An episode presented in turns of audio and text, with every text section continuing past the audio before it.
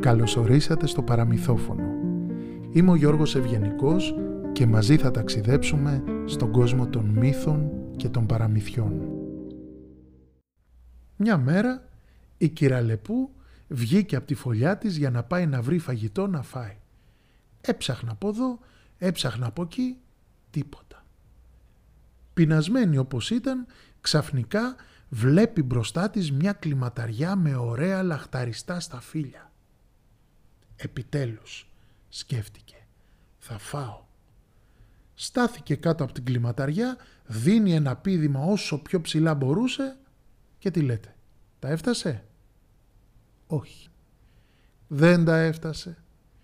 Κάνει μια προσπάθεια ακόμα, αλλά τίποτα. Προσπάθησε ξανά και ξανά, αλλά ήταν αδύνατο να τα φτάσει. Τότε η Αλεπού αφού είδε και απόειδε και τίποτα δεν κατάφερνε, ξύνησε τη μούρη της, κορδώθηκε και έφυγε μουρμουρίζοντας. Σιγά τα στα φίλια. Τι να τα κάνω. Έτσι κι αλλιώς άγουρα ήταν. Καθισμένα πάνω στην κλιματαριά ήταν και δύο πουλάκια που είδαν τι είχε συμβεί με την Αλεπού και άκουσαν τα λόγια της. Όταν έφυγε γέλασαν και είπε το ένας στο άλλο από τον εγωισμό της η Αλεπού σιγά μην παραδεχτεί ότι δεν μπορεί να τα φτάσει. Κάνει τάχα μου ότι δεν την νοιάζουν τα σταφύλια. Τέτοιο ζουμερό σταφύλι το έβγαλε άγουρο. Εμ, λέει το άλλο πουλάκι. Όσα δεν φτάνει η Αλεπού τα κάνει κρεμαστάρια. Και τα πουλάκια με το ράμφος τους τσίμπησαν τα γινωμένα σταφύλια. Η Αλεπού δρόμο πήρε, δρόμο άφησε και συνέχισε να ψάχνει για φαγητό. Στο δρόμο της, σε ένα κλαδί πάνω, είδε μια ακρίδα που τραγουδούσε. «Ωραίος μεζές», σκέφτηκε. «Θα στην κάνω εγώ να κατέβει κάτω». Και στάθηκε κάτω από το δέντρο και άρχισε να λέει στην ακρίδα. «Κυρία Ακρίδα, τι ωραία φωνή που έχετε. Είναι η πρώτη φορά στη ζωή μου που ακούω τόσο γλυκιά και μελωδική φωνή. Είστε πραγματικά μια σπουδαία καλλιτέχνηδα. Πολύ θα ήθελα να σας γνωρίσω από κοντά, να μου μιλήσετε για τη ζωή σας, για το πώς ασχοληθήκατε με το τραγούδι, να μου πείτε τα σχέδιά σας για το μέλλον. Και η ακρίδα της απάντησε. Κυρία Λεπού, αν κατέβω δεν θα έχω μέλλον. Αποφεύγω τις συναναστροφές με αλεπούδες από τότε που είδα ένα σωρό φτερά από ακρίδες έξω από τη φωλιά σας. Αυτά είπε η ακρίδα και πήδηξε μακριά. Και η αλεπού είπε μέσα της. Εδώ που τα λέμε καλά κάνει και φυλάγεται. Πώς να εμπιστευτεί την καλοσύνη όταν έχει γνωρίσει την κακία; Και πριν προλάβει να τα σκεφτεί όλα αυτά, σε ένα άλλο κλαδί είδε να κάθεται ένας κόρακας με ένα τυρί στο στόμα. Δεν έχασε χρόνο, τον πλησίασε και του είπε «Κύριε κόρακα, επιτέλους σας συναντάω, όλο το δάσος μιλάει για σας. Τι όμορφα και γυαλιστερά που είναι τα φτερά σας. Τα πόδια σας είναι λεπτοκαμωμένα, το ράμφο σας δυνατό, τα μάτια σας αστραφτερά και η φωνή σας, αχ η φωνή σας, μου είπαν είναι εξαιρετική, καλύτερη και από αηδόνη. Όποιος την έχει ακούσει έχει μαγευτεί. Αν είναι η φωνή σας έτσι όπως λένε, γλυκιά και μελωδική, ε, τότε πραγματικά θα πρέπει να γίνετε ο βασιλιάς των πουλιών. Ο κόρακας, όταν άκουσε αυτά τα λόγια της Αλεπούς, άρχισε να καμαρώνει. Πρώτη φορά του είχαν μιλήσει με τόσο κολακευτικά λόγια κι όσο η Αλεπού τον πένευε, τόσο εκείνος καμάρωνε και πίστευε τα λόγια της. «Σας παρακαλώ, σας παρακαλώ κύριε Κόρακα, κάντε μου τη χάρη, κάντε μου τη χάρη να τραγουδήσετε, να ακούσω λίγο τη γλυκιά μελωδική φωνή σας, λιγουλάκι, τόσο δά». Και ο Κόρακας άνοιξε το στόμα του και άρχισε, όχι φυσικά να κελαϊδάει, αλλά να κακαρίζει το τυρί έφυγε από το στόμα του και όπως έπεφτε το άρπαξε στον αέρα η Αλεπού και έφυγε τρέχοντας. Στάθηκε όμως πιο εκεί. Γύρισε στον κόρακα που συνέχιζε να κακαρίζει και του είπε «Χε, κύριε κόρακα, Βλέπω ότι και η φωνή σου δυνατή είναι. Αν είχες και λίγο μυαλό, τότε σίγουρα θα γινώσουν ο βασιλιάς των πουλιών και θα ήσουν εσύ χορτάτος και εγώ νηστική. Όποιος έχει μυαλό κύριε Κόρακα φυλάγεται από τα μεγάλα λόγια.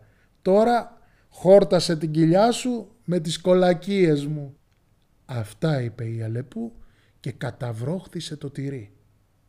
Αλλά τι να σου κάνει ένα τυράκι; Δεν είχε χορτάσει; Και τότε το πήρε απόφαση. Θα πάω σκέφτηκε να πιάσω καμιά κότα. Έτσι και έκανε. Και παρόλο που φοβόταν να μην την πάρει είδηση κανένα ανθρώπινο μάτι, πήγε σε ένα κοτέτσι και άρπαξε μια κότα τροφαντή τροφαντή. Την έβαλε στο στόμα και κίνησε να πάει στη φωλιά της. Επειδή όμως βιαζόταν να τη φάει μια ώρα γρηγορότερα, έκοψε δρόμο και πήγε από ένα στενό πέρασμα. Έλα όμως που σκόνταψε από τη βιασύνη της και η κότα της έφυγε από το στόμα της και έπεσε κάτω στον κρεμό. Τώρα πώς θα κατέβει εκεί κάτω; Ήταν αδύνατο. Πήγε να σκάσει από την ατυχία της. Καλά λένε ότι όποιος βιάζεται σκοντάφτει, σκέφτηκε. Εκείνη όμως ακριβώς την ώρα ξαφνικά να σου πέρασε ένα λελέκι με τα μεγάλα φτερά και το μακρύ του ράμφος. Η Αλεπού δεν έχασε χρόνο και φώναξε. «Κύριε Λέλεκα, κύριε Λέλεκα, σας παρακαλώ, σας παρακαλώ κύριε Λέλεκα, θέλω τη βοήθειά σας». «Τι βοήθεια θέλει μια Αλεπού από ένα λελέκι», είπε ο Λέλεκας.